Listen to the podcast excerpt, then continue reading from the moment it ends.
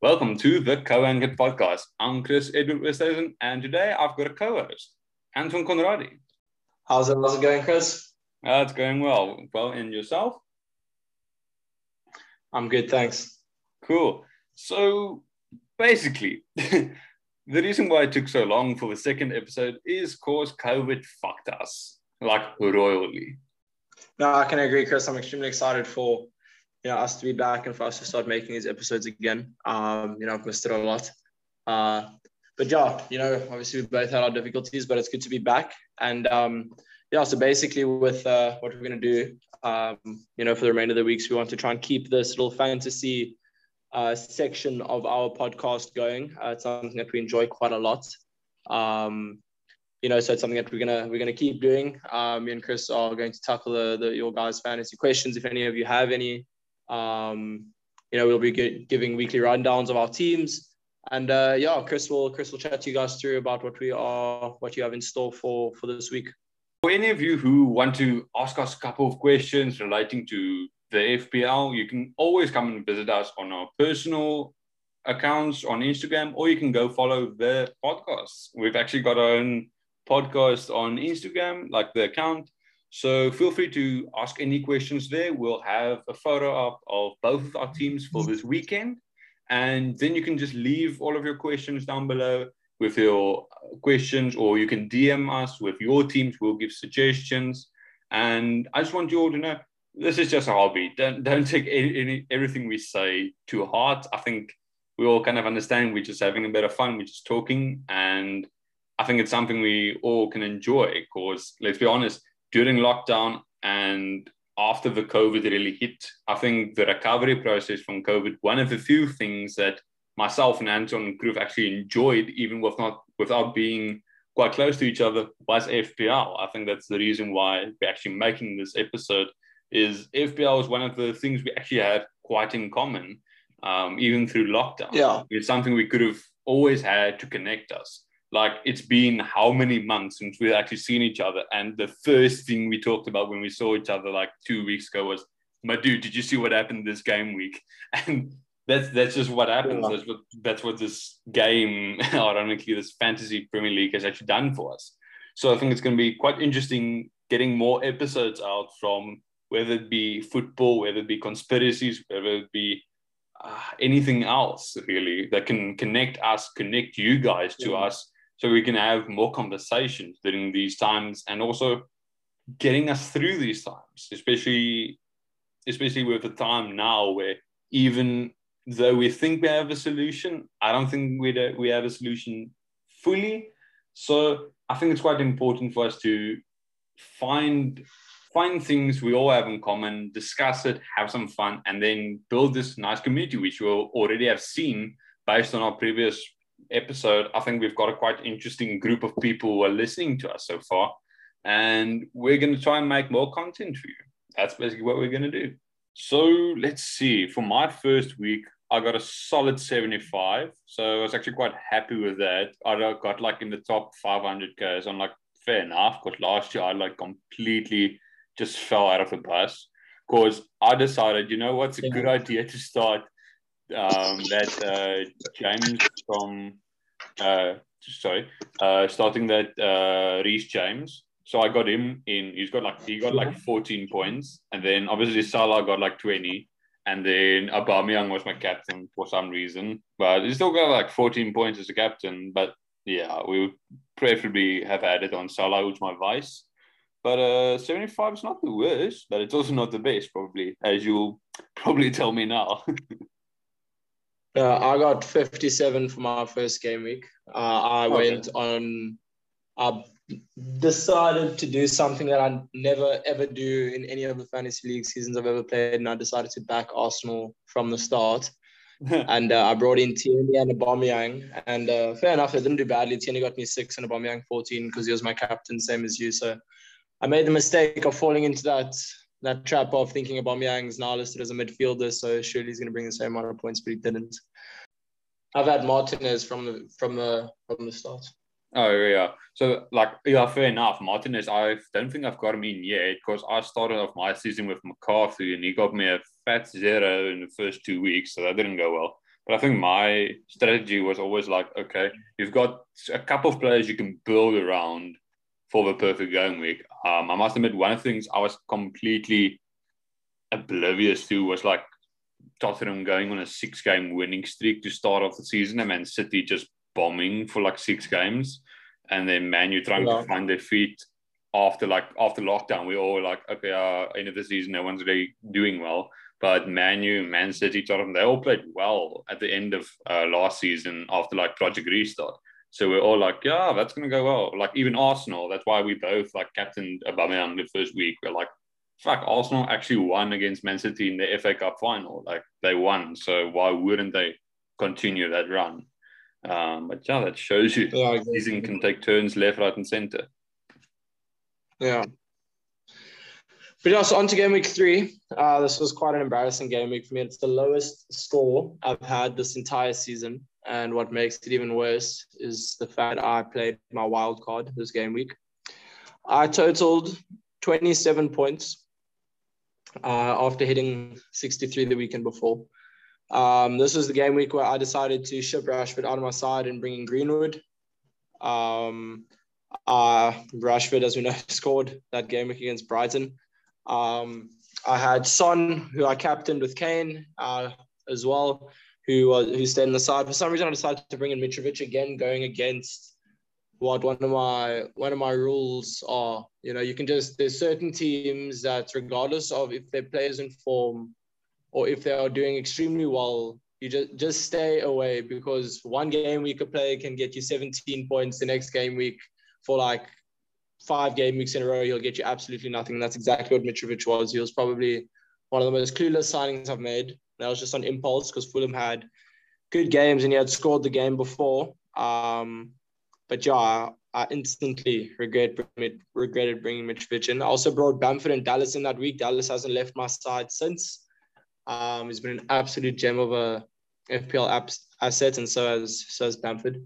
Um, so I've got both of them uh, still currently. No, fair enough. I must admit, I think uh, it was an interesting stat from game week three, if I remember correctly. Like it was the game week where most people played the first wild card, which is for those who are not quite familiar yeah. with uh, fantasy. It's basically you can change for this week the your entire team and it won't cost you any points. So you can just make changes as you want. Um, so basically starting your season over, I would say. Um, and the interesting stat for this week specifically was game week three. Pretty much everyone played it. And if you go look at the stats, the people who didn't use the uh, wild card in that weekend were actually better off because um, that's just how the stats played out in the sense of everyone played the wild card and like most people just completely missed. Like you said, you got your worst with 26 or 27. I got one of my worst with 39. I actually also played my wild card. And I think that was the weekend of, I'm not quite sure if it was. It might have been the weekend where Van Dijk got injured against Liverpool. I'm not quite sure if it was that early yet, but it might have been. Um, yeah, uh, Liverpool beats Arsenal this game, week 3 1. Ah, uh, okay. Never mind then. Um, so transferred Alexander Arnold out, and then you got a uh, you got an assist and the three bonus points. No, that's quite lucky, I must admit. I I was like, okay, one of my rules is always never triple up just for in case it doesn't go well. So I'd always go for two maximum. But for example, in my team this week, I actually tripled up on City because you have to make sure you get at least one defender with Pep Roulette. You're like, you never know which is going to start. You just, so you kind of have to triple up on City, even two at the back, just to make sure one of them at least plays. Um, but for this wild, yeah. wild card, I played in game week three. I got a solid 39, while the average was at least 43, so below average.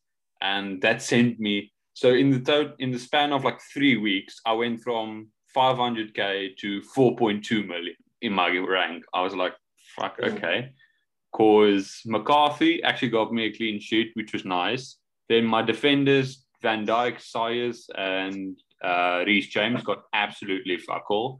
Then Salah got me a five, and then De Bruyne I captained because I was like, let's just see. It was against Leicester, and it was that abysmal game where Leicester won 5 2. So I was like thinking, let's be honest, no one could have predicted Leicester winning 5 2 against City, but that was kind of the start of a fall at for City at the start. So looking back, probably not. And then I had Fernandes since the start. He got me a solid 12 points.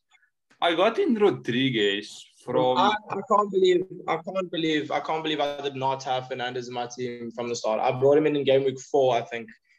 Um, if I'm not mistaken, I think he came into my team in game week four. Uh, no, he's still not. I did not have uh, him in my team in game week four either. My word. I must admit, I only I was like, okay, the players I need to look out for the start of the season, which I was probably never gonna change and probably won't ever change, was unless they get injured. Salah, De Bruyne, and Bruno Fernandes. I must admit, I've kept all three of them throughout every single weekend.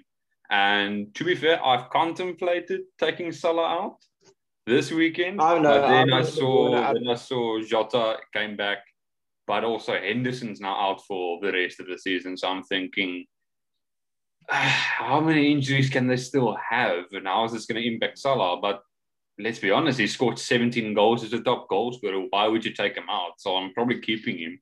Yeah, exactly. Um, yeah. I just have to stick with it in the sense of the only reason I've taken out De Bruyne was because he got injured, and at least we could we could all afford Gundogan, which basically replaced him quite well.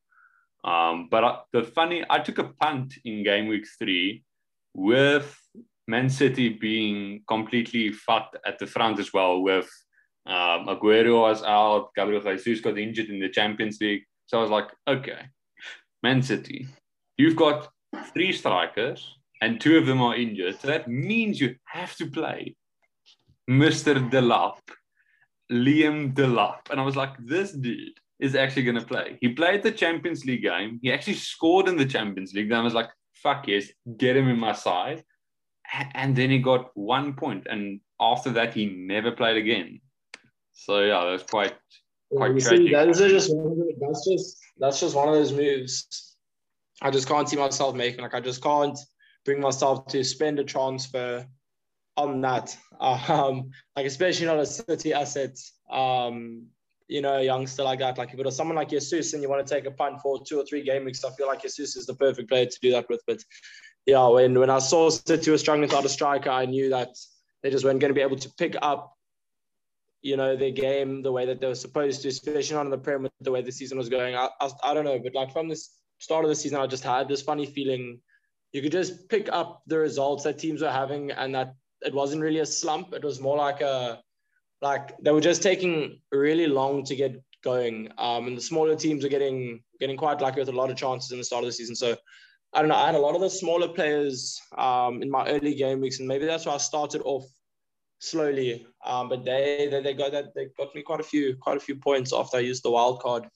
Um, I reaped the rewards. Then after that, my team slowly but surely started hitting the the 80s, the 60s, the 70s uh, that they needed to. Um, so I think uh, for me, pretty much my biggest steps is from game week four to about game week, uh, let's see, to about game week 12. That's when I broke, I'll tell you now, when yeah, game week six was when I broke into the top uh, 900K for the first time. So when I came broke out of a mill. Game week four, I did uh, two transfers. This is straight after my wild card because yeah, when I hit the 27, I panicked a bit. So not only did my wild card absolutely flop, but the very next weekend, I used two transfers, which minus me four points. So my start season is my start of this season was extremely rough. Um, I struggled a lot to sort of like I was really just trying to build a team, find players that I could put in that would stay, and then find my my, my rotation players. So in this game, we got captain De Bruyne. I had De Bruyne in my team at this point. I had Kane, who got me 16, who was my vice captain. So I thought I was quite unlucky this game. I got 56 final points. Um, I had Podence, uh, who got me three. Uh, Greenwood, who I punted on for two game weeks, hoping that he was going to get me some points. But as we as we learned throughout the season so far, he has not been producing. Um, also had Zaha. Um, he didn't reward me this game week in game week four, but uh, in game week five, I think uh, Zaha did get me really good points. Yes, he got me nine points in game week five. Uh, so yeah, these are just uh, he was one of the transfers I made. I brought in Zaha, uh, uh, Podence, and uh, no, I think it was Zaha and Calvert Lewin that I had transferred in this game week. Hmm, fair enough. Um, for me, at least it went a bit better. I also took a minus four. Um, not quite sure who I got in, but that was the game week. Like it started off, and I was like, "Oh no, this is not going to go well. This is not going to go well." Of course, Van Dijk got a minus two, so I was like, "Yep, it's probably going to be one of these weekends." And then I saw, um, mm. then I went, and then the game week kind of developed, and I was like, "Well, kind of ended well." I got a total of like seventy six. Cause McCarthy got me nine, Saïss gave got me eight, and then Rodriguez got me eighteen. Calvert Lewin got me six, and then I captain Salah, who got me like twenty six.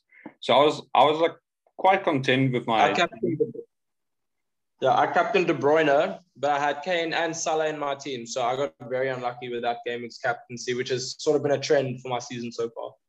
True, I must admit, at the start of the season, I was quite on point for my captaincies. Um, but I think captaincy it's quite it's quite tricky. Like you go through slums where okay, I'm picking the right guy, picking the right guy, and then sometimes you're like, okay, it was the right decision. And while watching the game, the guy had chances, he was just unlucky. So I think a lot of people are like, what would really consider a great captaincy? For me, if my captain gets a return, I'm happy because that's why I captained him because I think he's going to give me a return. Like, fair enough, you want you expect him. We all want our captains to get like 17, 16 every single weekend, but that's not the reality. So sometimes you actually just need to look at it and see, well, especially with FPL, who is guaranteed an involvement? And that's probably why I captained a couple couple of times. I was like, the only reason I'm captaining him is because I know he's consistent. And I must admit, Salah has been like my go-to captain for the entire season, basically. And I've been punished sometimes from captaining Fernandes instead of Salah, and then vice versa. But most of the times, you can count on Salah. Yeah, exactly. Cool. Um, exactly. So game week five, um, I did a really stupid thing, but I kind of got paid off for it. Um, I took a minus 16. oh, wow.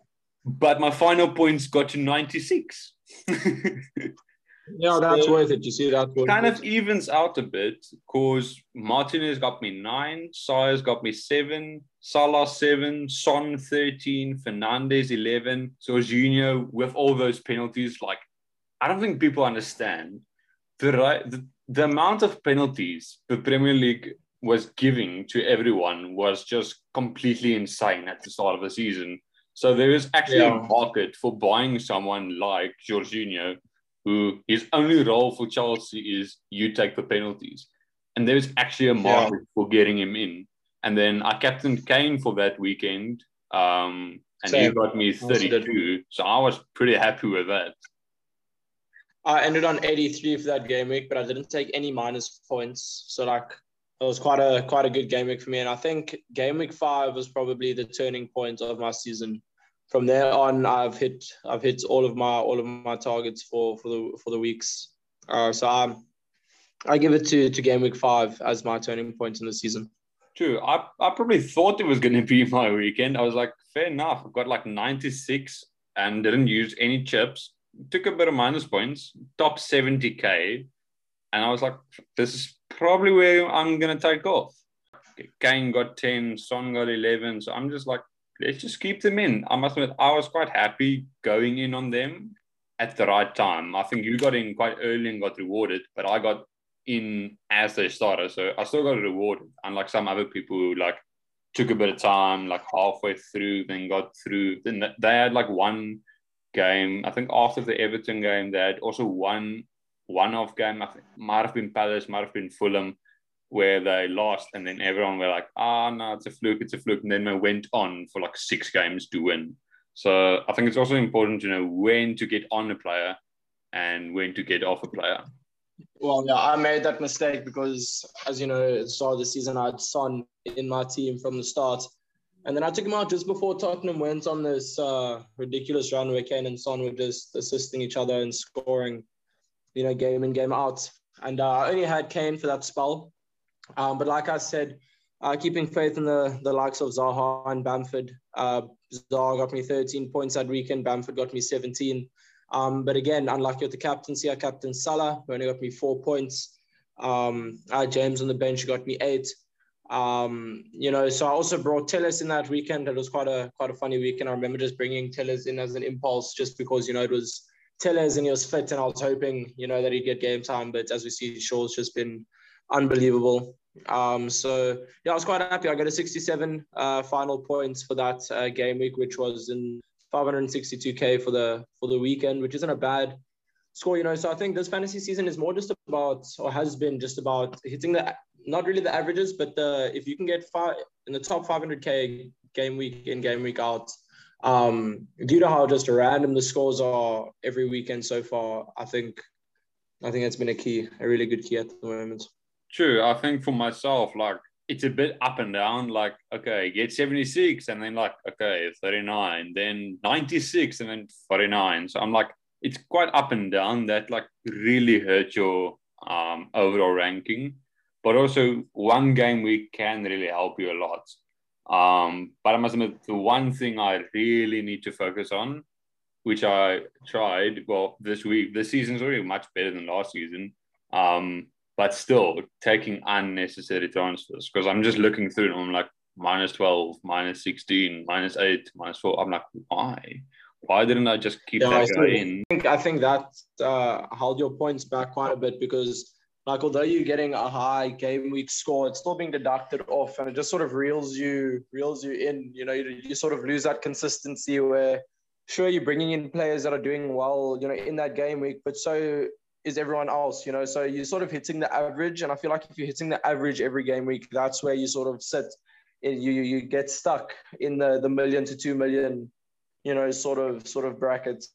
Um, so I think sort of either keeping consistent, like slight consistency with players that you know might not produce for two game weeks, but then in the third one where a whole lot of people have shipped him out, you've still got him and bang, he gets you know a solid a solid point for. So I think that's also been a trend. People just being a bit too hasty with their players uh, this season as well, like expecting points. I don't know if like you've picked that up, but I just feel like fantasy players this season have been so fixated on their like you know just demanding points from players game week in, game week out. You know, not realizing that you still need to build your team with other players. You know, you still need to look for games that not everyone looks at for points. You know, your differentials are so important uh, in fantasy league, and I think that's been one of the main things for me as well this season again. True. Um, interesting point because it's also interesting to see exactly. Sometimes you do bring a player in. Sometimes you do bring a player in, and you're expecting so much because well, everyone else has him in, and he's doing well for them. You kind of feel like he has to deliver as soon as you bring him in, and um, yeah, I think that sometimes can hurt a person, um, especially in your in your team. Um, but also, I must admit, I'm just scrolling through at the moment, like game week after game week. Once again, I'm just like, why? like go, looking back, I'm like, why? Why did I do this? And also, the scary thing for me is when I look at my midfield, I'm usually quite spot on with my midfield. Like for game week 10, for example, I have Bruno Fernandes who got me 10, Grealish got me 10, Jota got me 9, Salah got me 12, uh, ben Chilwell on the defensive side got me eight. Jamie Vardy got a return at five.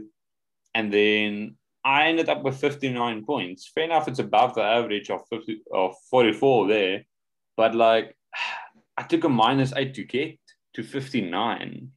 Um, yeah, I see. I hit 55. I hit 55, and I took up. I took two transfers, which minus to four. Um, so I was also it was also quite a, an average game week for me. I had Walker, James, uh, Salah, Fernandes, Jota. Uh, my front three did nothing with Bamford, calvert and Kane. But again, on my bench, I had Dallas and Podence who got eight and nine.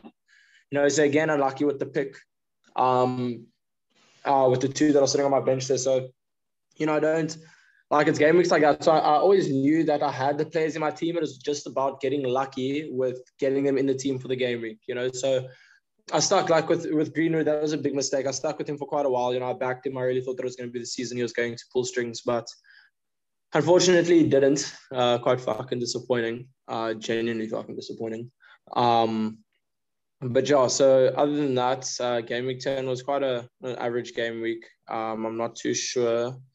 Well, let me have a look where I was sitting overall at game week 10.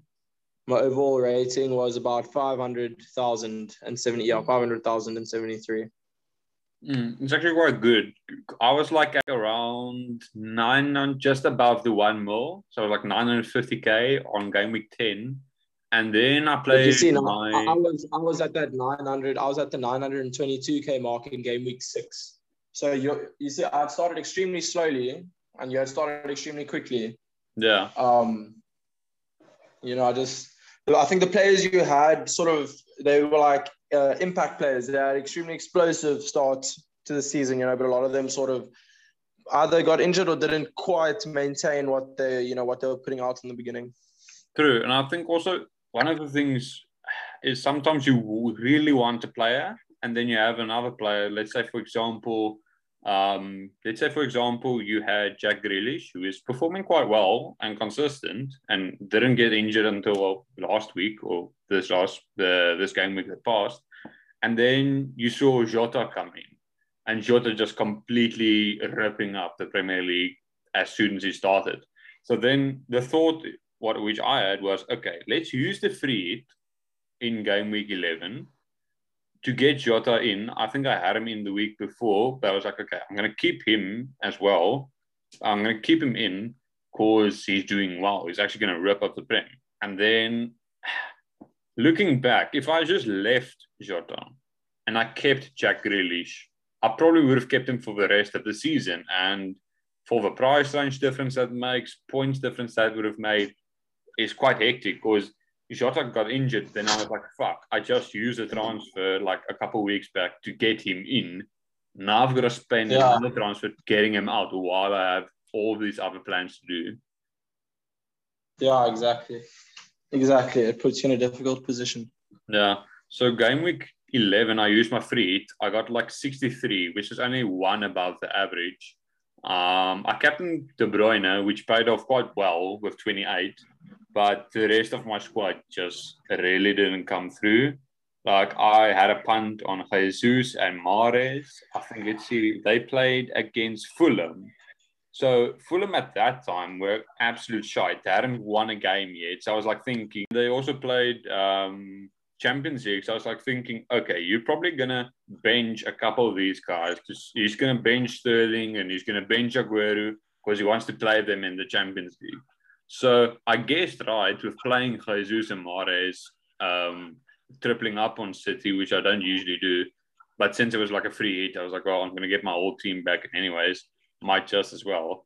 So yeah, you go into the game thinking, well, this is the obvious choice that's going to happen. And it's a bad team. All the stats tell you this game is going to work out. These two players have to perform based on the stats. And then they get a co- combined six, and you're just there like, well, that helped me absolutely. I captain Walker for that game week. I captained Walker for that game week, and he didn't even start. Uh, so he got zero. But luckily, my vice captain was Fernandes. Uh, he got me twelve. Um, but I had Salah and Kane in my team, and this was uh, during the patch where I was sticking with uh, Calvert-Lewin, Kane, and Bamford. I started them; those up three probably consecutively for a good eight, eight to nine game week. So it's just either Calvert Lewin was scoring or Bamford was scoring, or you know they were just popping up with points here and there throughout, you know, for quite a lengthy period of time. So that was my front three for a while. I also hopped on the Jota trend. Um, as soon as as soon as he scored his first one, I was like, I've got to do this. Uh, his price is going to go up. Also had Grealish, you know, so I had both of them in my team at this point. My midfield was Podence, Grealish, Jota, Salah, and Fernandes. Um, but I only started Jota, Salah, and Fernandes that game week. Um, uh, James Walker Peters, uh, that got me five and five. So I ended on 67 that uh, points that game week, but I didn't uh, minus any points for any transfers. So it was a good week. Fair enough. Up until this point, I've played my wild card and my free hit by the time it came week 11. Which have you... my wild card. Just my wild card. Okay, fair enough. I thought you used your yours a bit earlier. Okay, so for game week 14, um, I had two free transfers to use. Uh, so I made, I took a four point knock and brought three players in. Uh, I brought Son back into my side. Uh, unfortunately, this game week they completely underperformed. Uh, Kane and uh, Son did not get me the points. Uh, in fact, they lost to Leicester 2 0. Um, I had Salah, luckily, who saved my game week, and he got me 32 points. He was my captain. I had Walker, Justin, Dallas, and Martinez at the back, uh, 8, 8, 5, and 6, respectively, for all of those guys. Um, then Calvert Lewin, he got four points at game week, but again, you know, just he just kept the points ticking over. He was just getting more points than the strikers in his price range. So the strikers that other people were using, you know, as whereas other people's strikers were getting two points here and there. You know, Bamford, I mean, uh, Calvert Lewin was hitting you know, four points, seven points, nine points. You know, he was always just keeping the points ticking over. True. Uh, it's also quite interesting because you were talking about Bamford. You've had Bamford in since when about? First game week. Solid. I, must I was one of those people that were like, nah, he's like a champ. Fair enough. He, he did well in the championship, but I need to see a bit more because I was also like also with you in the start. You had Mitrovic in for a couple game weeks, and I was also the same, thinking, well, he has played in the Prem. He scored 14 Premier League goals last time they were here. He went on the season after that when they got relegated, scored like 30 in the championship. So we all expecting at least 10 minimum. So Mitrovic didn't really do it for me. And then that completely just set me off from owning Bamford. Um, but after game week 11, my wild card, I was like, okay, now nah. it's it's Bamford time. So I got Bamford in only at like game mm. week 12. And yeah, I, I kept in him. Like since then, he's just delivered like five points, six points the week after that. And then game week 14 is where I'm going to stop for a moment because I actually did quite well. I got like 91 points, which sent me into the 200 and, yeah 229k, which is quite nice because I only used my one free transfer, so that's like didn't take any point hits at all. So with an average score of like 60, me getting 91, that sent me completely up into the ranks because my midfield did absolutely well. Bruno Fernandes got 17. Grealish got me 10, and I captained Salah for 32 and then De Bruyne with a cheeky assist, and Cancelo getting me eight. So Target also getting me. Yeah, for that, for that game, I took, well. I, I took, I took, I took uh, Grealish and uh, Bruno out, and I replaced him with Son and Rashford for that game week. And Son and Rashford got me two and two, and Grealish and Fernandes, as you said, got 10 and uh, 16 or whatever points for Fernandes there. So that punished me quite big because in the next game week again, uh, they were quite high point scorers. I backed Rashford for a little period of time and he didn't really reward me. So, um, yeah, that was also a period where quite unhappy. But again, uh, I got 73 that point, uh, 73 points that game week. So I just bumped my my ranking up a bit. I was just slowly but surely climbing the ranks at this point. I was in the top 200k um, in that at that point of the season. Fair enough.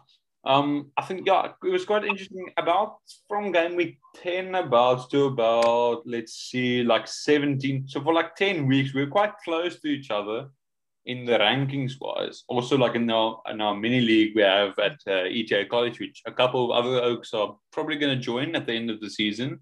Um, we've got a few of the Oaks there who's like also Man U supporter. A couple, unfortunately, are fans of all the other clubs who are not performing. Mind the gap.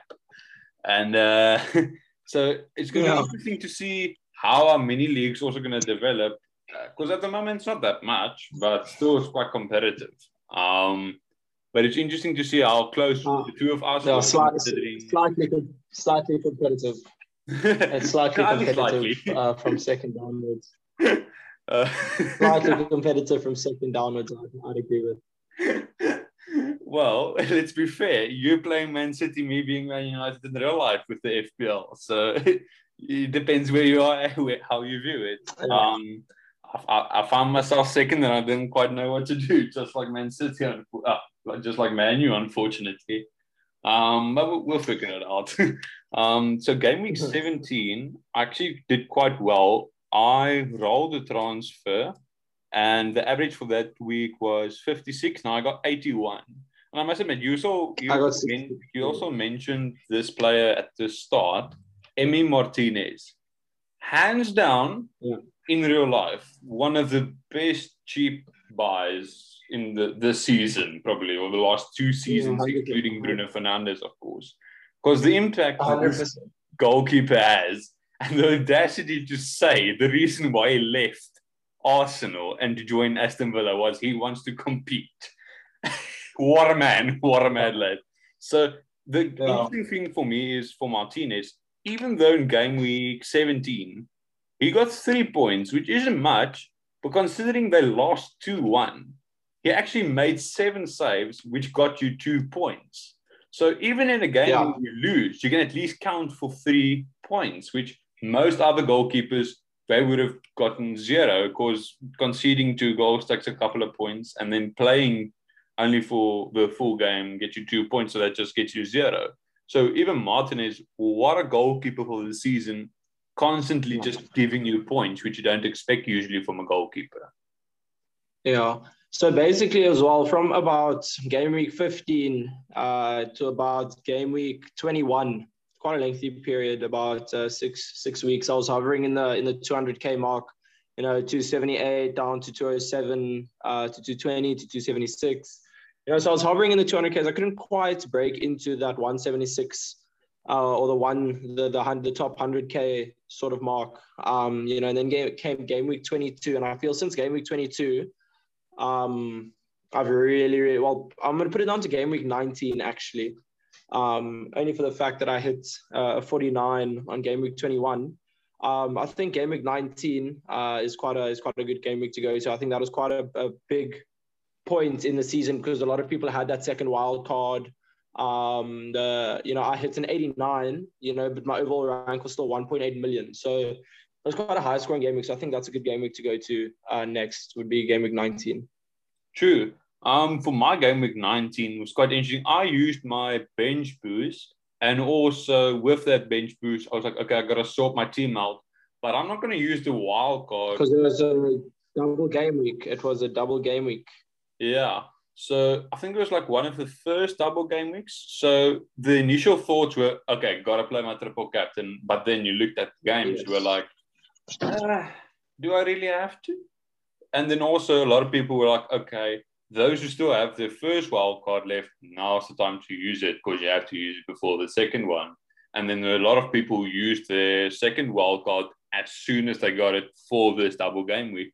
So I think I made a quite interesting move, taking the points of a minus 12 instead of using my wild card then, but using my bench boost to get 107. I think it's my highest.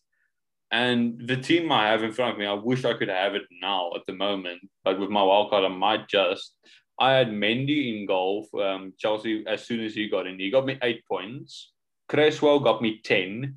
Dias got me 18 for some reason. De Bruyne, I captained, he got me 16. Then Grealish yeah. got me eight. Fernandes got me eight. Kane got me nine. And then on the bench, I had Emi Martinez, who got me nine, and Wan-Bissaka with eight. So from a bench boost, I honestly couldn't have asked for any more. Like even taking yeah. away 12, that's still a good game week for your bench boost. No, this yeah, this game week for me, uh, I took a four point knock, but it was also a good game week. I got 89 points. So it wasn't the, the highest, but it was still competitive. Um, I had Justin, who got me 14 points at the back. Martinez started, Cancelo started. I got eight and nine for them. So this is when I also hopped on the Soucek and Antonio bus. Um, these two came in, just got me a shitload of points for three game weeks, and then they were out of my team. Um, so Antonio got me 18 this game week. Kane got me nine. Also Captain De Bruyne with 16. Um, I was still with Rashford, unfortunately, uh, during this period of time. It sort of it was kind of weird because as soon as I brought Fernandes back in, Rashford performed for the two game weeks that Fernandes didn't. But I've just decided I'm done changing those two, and I'm going to keep Fernandes in. There's just no point in taking him out anymore. Um, but yeah, so that was a good game week for me. I didn't uh, go excessive on the transfers. I got a good 89 uh, points, and um, yeah, sort of that was my kickoff uh, properly for like the you know to break into the top 100k. It's quite well. uh, like it was quite odd for me. Like I haven't been in the top 100k at all, except like the second week I got in the top 70k. So I was like, wow, top 70k. But it's interesting to see at the start of the season, of course, there's not much to uh, put. There's not a lot of points that's been up up for grabs already. So me being in the top 70k after game week two, I was like thinking, wow, this season, okay, what I'm doing, taking a couple hits just to get the right team out might actually work. And then by the end, it's more like, eh, in the long run, I probably shouldn't have done that because for unlike you, you were just like gradually building up, building up, having one down or two down, and then just going back up and up and up. For me, it's like skyrocket high, like like Bitcoin at the moment, fucker. so like sky high the one day and then low in the low in the next day. Um, and when averaging that out over the season, it's not quite that well.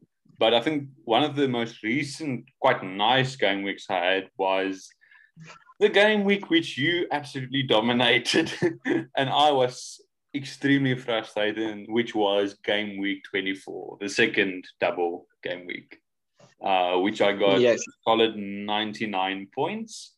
I would much rather take a 98 than 99 with my OCD. And I was um, just. I would, I would, I would, I would go back to game week 22 because from game week 22, I've hit a 91, a 76, a 100, and an 85. You know, so that took me literally from 255k uh, to where I'm now at 79,418th, uh, which you know that's that's the highest I've I've been uh, this whole entire season, and uh, to be at you know the top the top 80k in at game week 25 of this season is quite a um, I'm, I'm, I'm quite chuffed with that. I'm not gonna lie. um, I'm extremely extremely happy with with how that's gone. But it's, I'm literally gonna say game week 22 was an extremely good one to to start where I had 91 uh, points. So it was quite a low scoring game week for a lot of uh, you know teams, and yeah, the average points was 57. So for me to hit 91 was big. Um, you know, and again, you see, this was at 91 week, and I told you I had a captain Salah who got me four points, yet I had Fernandes who got me 17. So it's another game week where if I just captain Fernandes, you know, that would have made the biggest difference. You know, that's a hundred point game week that I that I threw away right there. I had Soucek and Antonio again, who got nine and eight, Calvert Lewin nine, Bamford five, uh, Dias six, Cancelo six, Justin 15, so there were points everywhere in my team. That literally, if I had every single person in my side there got points besides my captain. Um, so it was quite a quite a frustrating weekend. So like it was a bittersweet 91, you know, because that was 100 points just waiting to happen. Uh, and I threw it away. And then the, the very next, the very same thing happened the following game week in game week 76. Uh, I left Calvert Lewin on my bench and decided to start Soucek, got a red card. I captain Fernandes that game week when Gundogan got 13. So yeah, uh, Dallas got me 12. Bamford, uh, you know, produced again with six. Martinez got nine. Justin got me nine. So again, points all around, but just in the last in those game weeks, I mean, they've been extremely high scores, but I still haven't picked the right captain. You know, so it's been frustrating. Like even though my my points have been doing well, it still hasn't been enjoyable because it's like, gosh, that that should have been my captain pick. You know, um, same when we got game week 24, I got 100 points. I played my wild card. Um, it was the double game week for Manchester City. Um, and being stupid for some reason, I decided to captain, captain Fernandes instead of Gundogan. So I got 100 points for this game week, bear in mind. But Gundogan got 19, Fernandes got me nine, but he was my captain, so he got me 18 points. So you can see how I'm frustrated and now it's bittersweet because yes, I hit the 100 points, but I captained someone that only got nine points when I had the obvious captain pick that got 19 points. Yeah, true. I, I, I wanted to ask you about that as well. Like, double game week, you know, the person's in form, you know, he's taking, at that time, he was taking the penalties, he slotted into the De Bruyne role. Man City are playing extremely well. What made you decide to go for Fernandes in that game? To be honest, Chris, my honest, my honest answer is I've got no fucking idea. Like when I look back at it, I was no idea. You know, I, I felt so clever because I brought in Lowton for that game week. He got 17. Martinez got me 12. You know, Lowton was a game week transfer. Like no one in the league in my league had him in any of the leagues that I play in, besides obviously you know the the main leagues and stuff. But um, it was a good transfer for me in my mini leagues. Let me say that rather. Um, you know, to have Lowton, they got me 17 points. But again, uh, Newcastle just looked like such a nice fixture. You know, and again, it was one of those games where Fernandes he should have. You know, it was just we got so unlucky. You know, I went with Wan-Bissaka over Shaw as well. Shaw got an assist that game. Um, so again, I, I, honestly, Chris, my answer is I don't fucking know why I chose to captain Fernandes over Gundogan that weekend. I mean, Gundogan got 19 points, I mean, 13 points, if I'm not mistaken, the weekend before that. Yes, 13. And I decided, no, I'm going to captain Fernandes, who at the time wasn't hitting, you know, the numbers we expect of him. At the time, Fernandes was only on, what game week was this? Game week 24. Yeah. No? Game week. Yeah, 23. Yeah. He got seven points. You know, so it was a little bit frustrating. Um, but uh, yeah, I'll still hit the 100. That's all I wanted. I literally just wanted the 100. I took a little bit of a dip in the mini league because guys behind me uh, captained Gundogan. So it was a little bit unfortunate. Yeah, true. Um, I can take it a bit back. Also, the game week 22 was quite interesting for me because I only used like one transfer. And at that time, I was like about 600k, borderline 700k. I got the nice 85.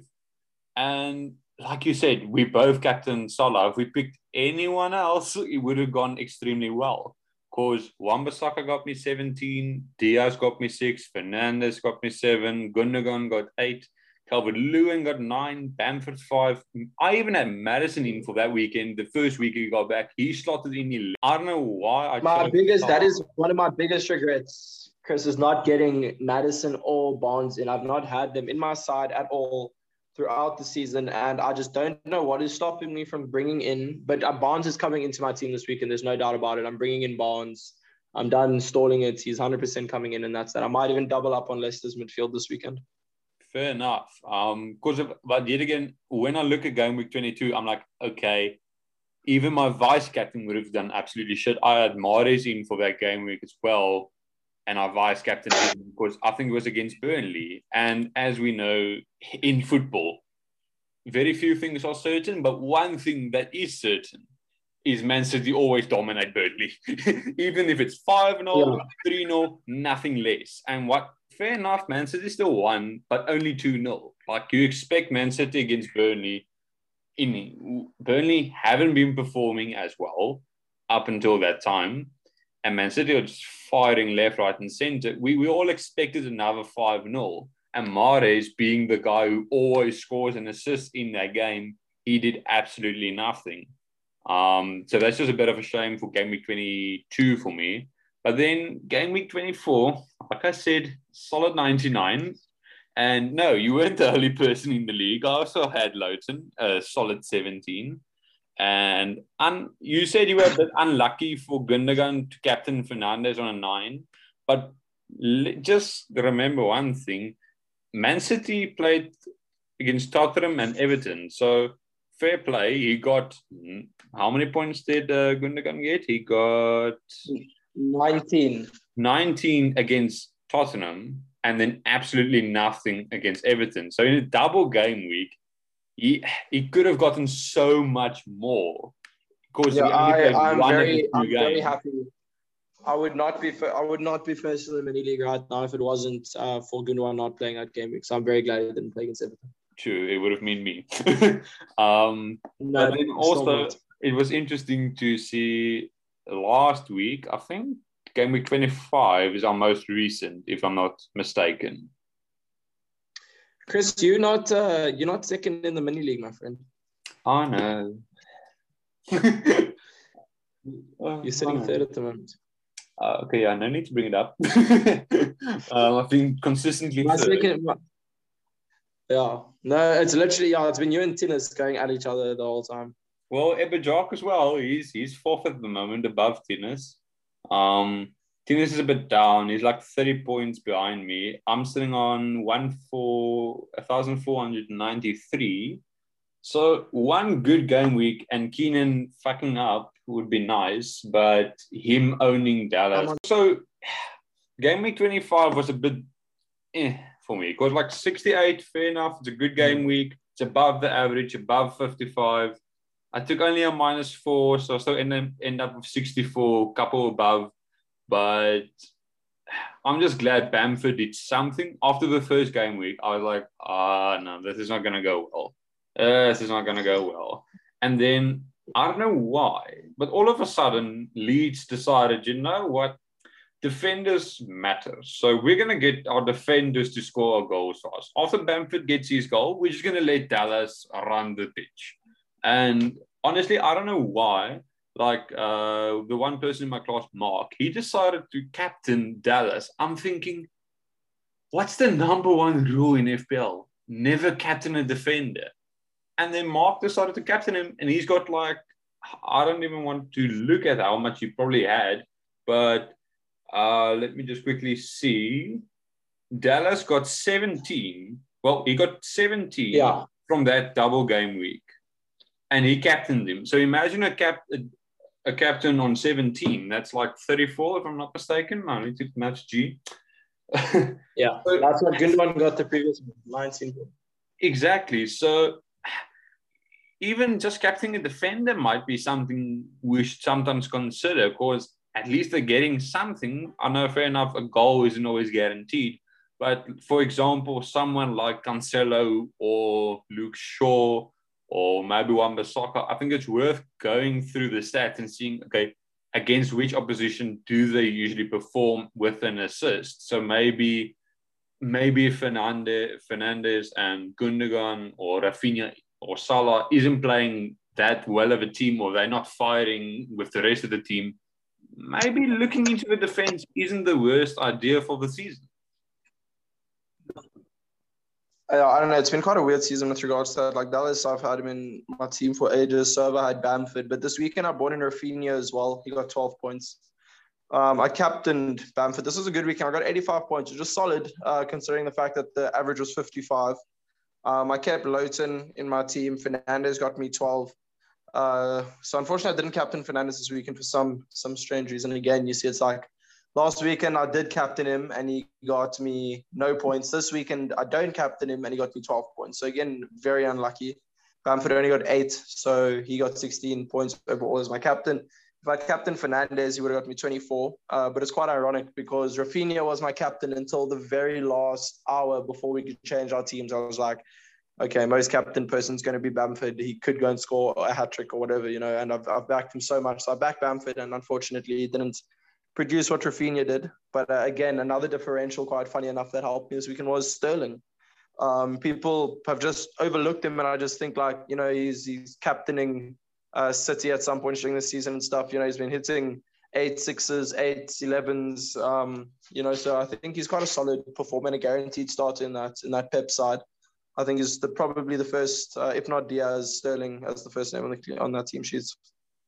Well, I think also De Bruyne, when fit, is probably the number one name because I think it was a season or yeah. two ago, the term yeah. undroppable came up, and Pep said uh, he doesn't like putting the name or anyone linked to that, but Kevin De Bruyne is one of the most important players in his team. So it's quite interesting for this week uh, coming up in game week, which is this game week 26 um, yeah. I'm actually using my wild. Yeah, I'm also card. thinking about bringing. Yeah, I'm using my wild card, and I must admit, this team, I think it's before, but it, it, can also shoot me in the foot if it doesn't go exactly as planned. Because there are a couple of things that need to fall into plan for it in order to work. But uh, it's one of those. If it works, I'm gonna get shit on the points. If it doesn't, I'm going to shit in the ranks. So I don't think I've got a single player in my starting lineup. No, um, the thing is, I've already got, I've already got. Uh, uh, I'm playing my bench boost this game week. Um, so I'm, I'm also going to probably take an eight point knock. Uh, I've got two free transfers, but I think I'm going to make four. Um, just because Lowton doesn't have a you know favorable game. Um, Leeds are only playing one game, and I've got three Leeds players. Um, I'm also want to get Cavani out of my side. Um, you know, so there's a few things I want to I want to play around with here still.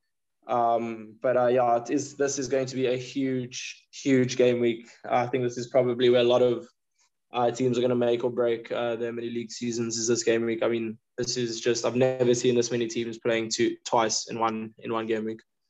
True. I think it's also quite nice to see, like, even though Man United don't have a favorable double game week playing against Chelsea and uh, iffy, iffy Crystal Palace at the moment with Zaha you never know, especially with Manu and Crystal Palace is always a game to watch. I'm still backing Fernandes and Wan-Bissaka my team. Like, fair enough, I could probably bring in maybe a lesser defender or maybe another Tottenham defender, but Wan-Bissaka is still a good choice for a double game week. Manu versus Chelsea, it's a big game. I don't think Chelsea have the capability to score in big games yet. I think when the starting players like, don't get me wrong, is a good player, but specifically for big games such as Premier League games, Manu versus Chelsea. But then again, it's United. But then again, it's our defense, and anybody can score against our defense. Well, also true, especially if Lindelof plays, then gates are open. Um, but I must admit, the yeah. game, the team I've got so far, I might make one or two changes in the middle, in the front, but so far, I'm going to play a 4 4 2 with Martinez in goal against Leeds and Sheffield. I expect Leeds to score, but I expect Martinez to get a lot of saves, so at least maybe get three points against Leeds, and then get a clean sheet against yeah. Sheffield. I don't, I don't see Sheffield doing it. I think they're probably going to get relegated. Points just not on their side. They're not performing as well. Then I've got Wan-Bissaka, as I said. Then John Stones and Dias. I'm not the biggest fan of centre backs in my team because fair enough, they only get you six points, but there's other defenders like left backs and right backs like Cancelo, um, who would do much better attacking attacking wise. But with centre backs, especially with in Man City, you need at least one of them to guarantee yourself a clean sheet when they do, because you never know who's going to play. Um, yeah. And also, it's not the worst thing in the world. A 5.2 mil for Stones, not the end of the world. Dias, a bit of a stretch, but I think he's worth it. Then I've got Eric Dier in against Burnley and Fulham. Either he's going to get a yellow card in both and concede in both, or he's going to get two clean sheets and score a free kick or, or something against Fulham. Like, it's just at that moment for Tottenham now where either you're going to perform or you're going to flop. Either Mourinho is going to get fired or he's going to keep his job. This is the one, if this game week, double game week, where they have to perform, I think it's something a lot of people are just glancing over. Like, fair enough, it's a good game. Burnley, Fulham. Okay, they lost against Fulham. Burnley playing quite well at home, being defensive, as we all know. But I think when the pressure comes, I don't see a reason why not to back Harry Kane and Eric Dier. So after the yeah. defense, I went, as you said, you bring in Barnes. I've got Barnes in my side. I've got Salah, I've got Fernandes, then I got De Bruyne as well. But I'm not captaining any of my midfield. I've got Kane as well. And then my captain, I've had him set for captain as soon as the game week ended. I said to myself, if there comes another, if only if he gets injured or someone else in his team gets injured, I'm not captaining him. And it's my man, Calvert Lewin. And the reason for that is Southampton are play, playing absolute shit at the moment. Calls are not going their way. And West Brom, fair enough, they're battling, but against a very well run team who are coming off a 2 0 win, the first time since 1999 winning at Anfield. Everton are, are on the highs of highs and playing against two teams who are one one team fighting for their manager who's probably going to get sacked, even though I think he's a good manager, um, Hasenhüttl. But West Brom, I, I, don't see it happening. Like what what's stopping Calvert Lewin from scoring in both these these games? I don't see any reason why he wouldn't score. Yeah, exactly.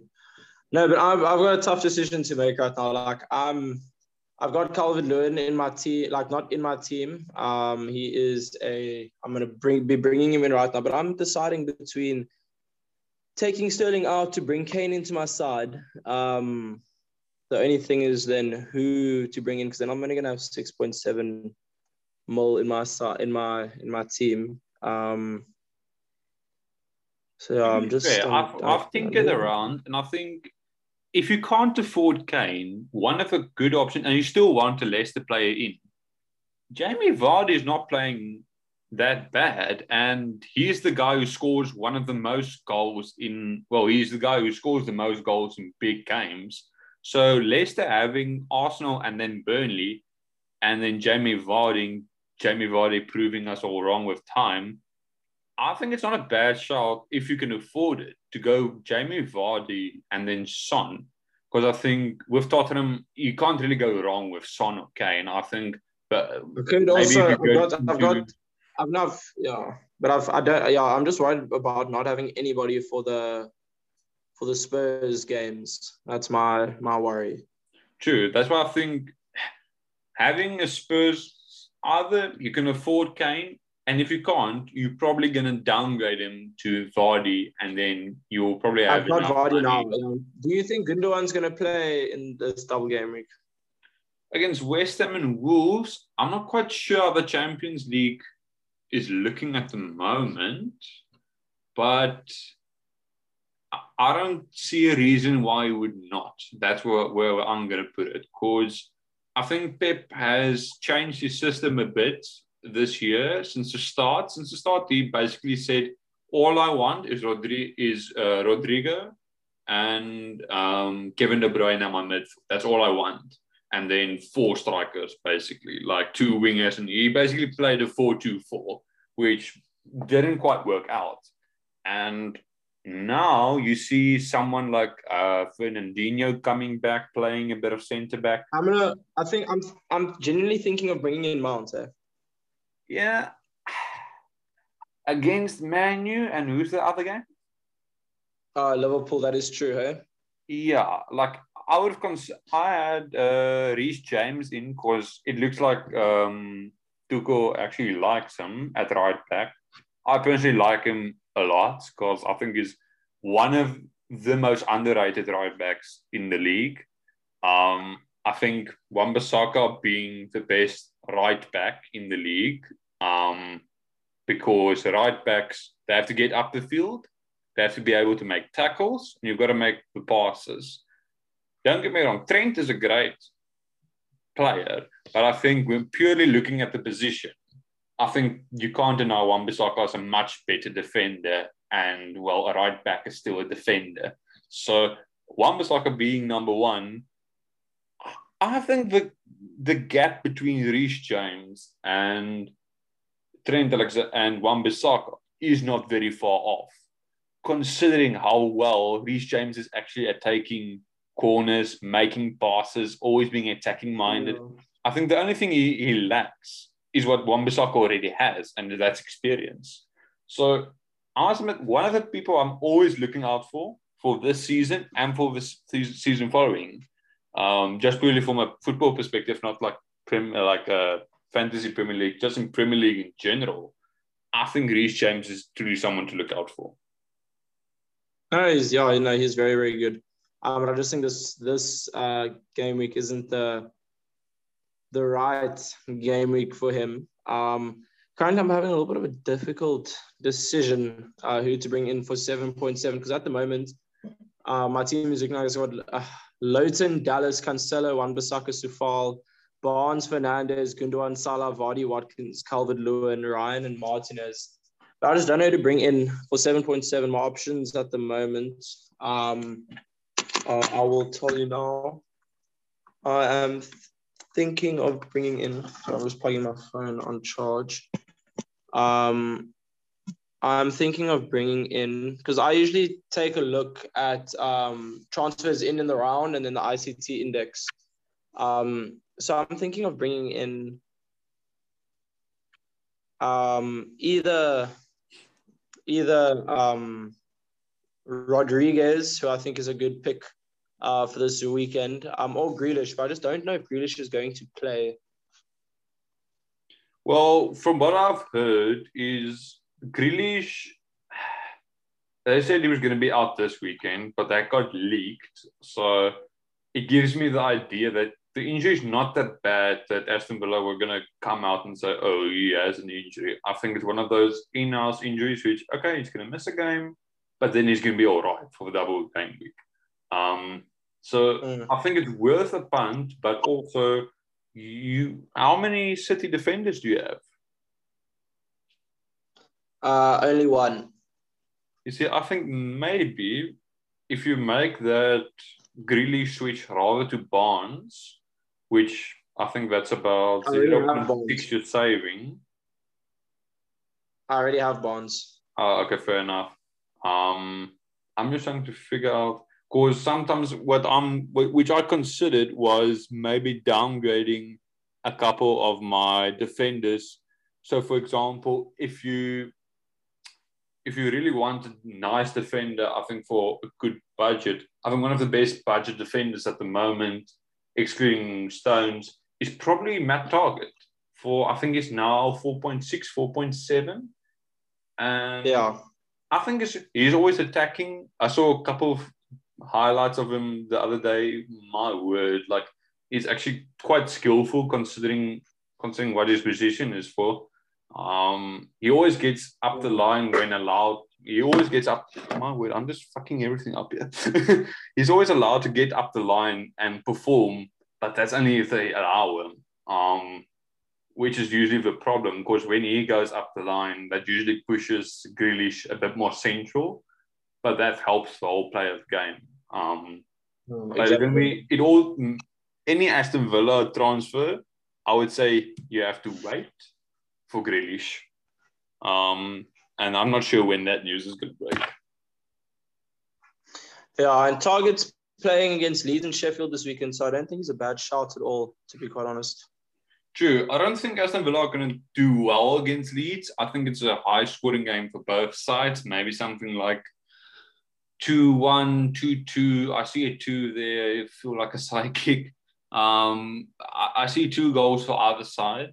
Um, if Grealish plays, but if Grealish doesn't yeah, play, the thing is, Targett's Targett's also on for those assists and stuff. You know, so I think yeah. that's another big a big thing to look at. True, because I must admit it was also interesting to see. Everyone says, okay, yeah, Grealish's only impact is like assisting the ball and stuff what people forget is he's been fouled a hundred times this season. The only other player who's come close to being fouled that much is Wilfried Zaha, and he's like on 56, 59. So when you're getting fouled yeah. that, that, many times, you're getting the other team booked. So that has a massive impact defensively because it's usually a defender who like throws a leg at him just to stop him because that's where he plays at. So when someone like Ollie Watkins comes through in on the box, what's the defender going to do? Is he going to risk getting another yellow or is he just going to let the guy go past? He's probably just going to let the guy go past. So I think Grealish's impact sometimes gets a bit misinterpreted. Like even his stats, like the underlying stats say him, Fernandes, and Raphinha based on goal contributions, just excluding what these fouls does for the team they're the top three play. They're like the top three players, basically in the world. Like Messi, fair enough, he does his thing. Ronaldo does his thing. But find any other three players that really contributes um, possession, opportunities, goals, assists, like Grealish, Raphinha, and Fernandes. Yeah, exactly, exactly. But yeah, that's basically going to be my team for the weekend. I might make a slight change, but um, it's it's between the only option I'm considering is maybe switching Barnes for uh, Son and then switching Kane down to um, Vardy. But I think Leicester is a bit of a punt against Arsenal and Burnley if that goes against me. So if it goes against me, I'd rather have someone who's a bit cheaper, like Barnes taking the hit and then banking on Kane. Who, who do you think I should go? Who do you think I should go for, Sterling or Son? against Sterling and Son, I think you you already have Gundogan in, and you already have another Man City player in. They're playing West Ham. Yeah, the thing is, Sterling, is, Sterling is such a good asset. No, Sterling is such a good um, differential. You know, you would never expect it, but he's a huge differential. True, he's a he's a great differential, but sometimes I think it's also important to know when is it a good differential when it's a, and why is he a differential because he is one of those guys Pep would bench for the Champions League. Um, I think what people are forgetting well, is the reason why Pep.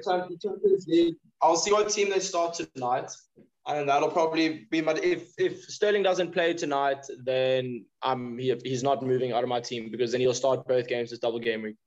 If Gundogan starts tonight, he will not start against uh, he will not start in the Premier League because then De Bruyne is guaranteed that start if De Bruyne doesn't start tonight. It will also be interesting to see defensively for me with Dias and Stones who starts tonight, who doesn't. Um, but yeah. I think my team at the moment. Yeah, at the moment, I'm going to keep Bamford, Raphinha, and Dallas in my team, even though they've got one game. Because I mean, it's against Aston Villa and they're playing at home. So I've got uh, Bamford, Watkins, and Calvert Lewin up front. I've got because I'm playing bench boost. I'm just telling all my players: Salah, Gundogan, Son, Fernandes, Raphinha, Targett, Wan-Bissaka, Cancelo, Dallas, Lowton, Martinez, and Areola, and everybody there is playing double game weeks besides Dallas, Raphinha, and Bamford. I think it's not a bad team. And to be fair, I, am yeah. not really in a position to tell you to tell you if it's a good or bad team. You're, you're quite far ahead. Um, yeah, I'm just starting to play. No, I'm just, I'm just really I'm just trying to decide now if Mourinho is going to get out of that slump. I just feel like this happens to every Mourinho team. He's just so negative right now. And all it's going to take is for them to lose one of those small games that they're playing. I mean, they're playing Burnley and Fulham, for fuck's sakes. Like, and I can just, I promise you, I can see the Burnley game going to 0 0 and the Fulham game going to like 2 1 and Fulham getting a decision by VAR or something you know, but I can also see Tottenham going there and doing a, a fucking 4 0 and a 5 0, you know. Um, but that's just not what they've been recently. And that's why it's so hard to decide Son or Sterling, because I know if Sterling doesn't start in the Champions League, he's going to absolutely dominate over this weekend. And then I think I'm going to go for Sterling over over Son, and I'm just going to have to hope that uh, no no Spurs player performs. But again, it doesn't really matter because there's not many players in many leagues right now that are you know, uh, that do have Son or, or, or Kane or both in their side. So if if Son does get points, the chance of Sterling getting points are just as good, you know, so it kind of cancels it out. You know, so it all just depends. I just feel like Son's slightly more explosive and Sterling kind of gives you your points game week in, game week out sort of thing. True. I think it's also going to be interesting for me because if, like you said, for you, it's lucky. It's lucky because if Raheem doesn't play this game, he's going to play the double. But for me, with De Bruyne, I'm thinking, well, fuck, if he plays this game, yeah, he has to play. He has to play every single game. And him not being fit, I don't know. Hopefully, they like completely run through. I I personally think it would be interesting to put Gundogan in for tonight's game and play De Bruyne in the Premier League, but also vice versa. Like Man City are leading the Premier League so far. I could absolutely see them saying, you know what, we're not going to risk De Bruyne in the Premier League. We'd rather play him in the Champions League because that's what we're really gunning for. Man City is gunning for the Champions League. Like they just have the thing to find is also, ten points up. But the thing is also if I the thing is also if I've got to bring in Son, I'm taking a an uh, uh, eight point knock. Then I've got to take another four points to get him in. So that's also another factor. Is Son going to be four points worth four points more worth than Sterling over that double game week. And I just don't think so. I just think if I bring, um, I just think if I bring uh, Son in, I don't think he's going to get four more points than Sterling over that game week. I could be wrong. I could be made to look like a fucking idiot when this is released and the game week happens, but we'll see. Um, but I, I don't know. At the moment, I think I'm going to back Sterling um, and just uh, bring in Calvert Lewin um, and Targett and Areola because those are my main two things. I just because I'm playing my bench boost, I kind of just wanted to bring in players that are going to play. You know, um, Areola get save points, Targett. I think Aston Villa could do pretty well. You know, against Leeds and against um, against Leeds and Sheffield United. I think those are two good games for them. And then Calvert Lewin, like you said, you know, he's your captain. I do think I'm going for uh, Salah or Fernandes this weekend. This has been our second episode, our first of Fantasy Premier League. Um, let us know if you enjoy this because we're going to try out a couple of new stuff talking about pretty much everything. We don't have a set schedule, but we're definitely going to try and make a lot more of these because it's fun. We finally have a fixed uh, fixed schedule from uh, from a COVID standpoint, in the sense of at least COVID is getting a bit in control. Like it's being controlled to a certain extent. So schools are back up and running. Nothing's really getting delayed. Really, I think the world's adapting quite well to COVID, which allows us to finally get a tough schedule to actually produce something for you all. And um, yeah, expect much more from us. And yeah, that's from my side. It's Chris Edward Westhuizen, and I hope you enjoy this episode of the Co and Kid podcast.